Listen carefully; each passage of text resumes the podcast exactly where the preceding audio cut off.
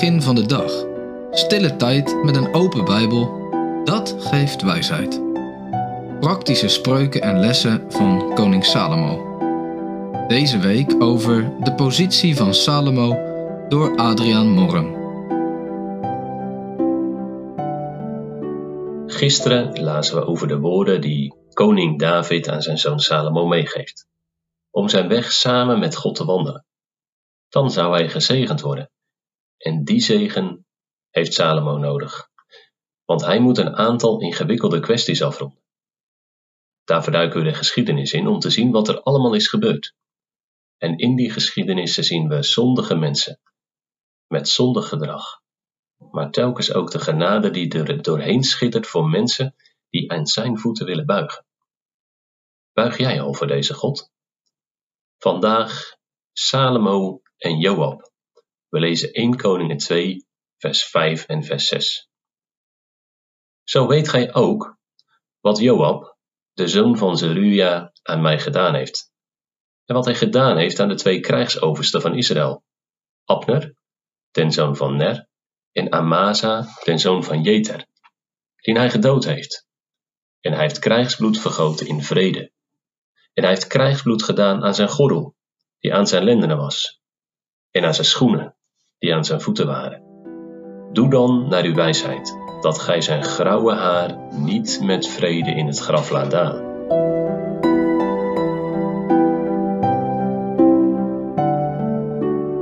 Ik hoor een roep om wraak.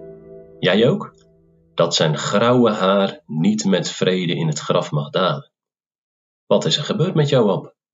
Dat was toch die legeraanvoerder, die David altijd zo trouw terzijde stond? Koning David had een broer, Seruja. En deze broer had drie zonen. Joab is één van die zonen. Het zijn dus neefjes van David. Deze mannen stonden bekend om hun durf. Ze waren gehard in de strijd en hadden een belangrijke positie in het leger van David. Zij vervullen ook belangrijke rollen in het leven van David. In de Bijbel met uitleg staat bij 2 Samuel 3 een overzicht van wat deze legeraanvoerders gepresteerd hebben. En als ze in die tijd al medailles hadden, dan had Joab er een indrukwekkende rij op zijn uniform gehad. Wat staat er? Hij verzamelt schatten voor het huis van God. Hij achtervolgt en doodt de opstandige Abner. Hij verslaat de Jebusieten. Hij verslaat de mannen van Edom. Hij verslaat de mannen van de Ammonieten. Hij verovert Rabba. Hij laat de opstandeling Seba doden. Wat een held. En dat held kan je met grote letters schrijven. Wat een indrukwekkende staat van dienst. Naast dat hij dapper was, was hij ook slim en verstandig. Hij probeert David van een volkstelling te weerhouden. En als Isboset, een zoon van Saul, zich na de dood van Saul kroont tot koning, en het komt tot een strijd tussen de volgelingen van Isboset, onder leiding van Abner, en de volgelingen van Salomo, stelt hij voor om niet als broedervolken strijd te voeren, waarbij vele mannen gedood zullen worden, maar om van iedere partij twaalf mannen te kiezen die tegen elkaar vechten. Hij helpt om de verbroken relatie te herstellen tussen Absalom en David na zijn opstand. Hij eist het hoofd van de opstandeling Seba en overvalt niet de hele stad, die in die tijd dan uitgemoord zou worden.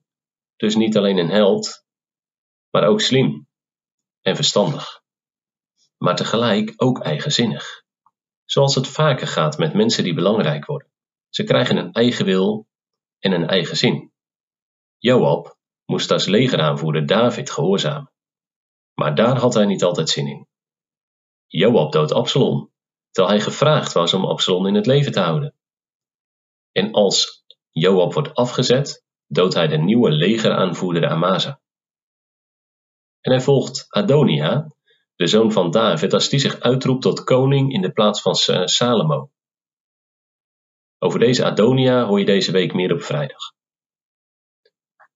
Joab vlucht naar de tent des Heren en houdt daar de hoorn van het altaar vast. En als je op de vlucht was en redding zocht, dan mocht je de hoornen van het altaar pakken. Daar mocht niemand gedood worden als hij per ongeluk iemand had gedood. Maar Joab had opzettelijk mensen vermoord.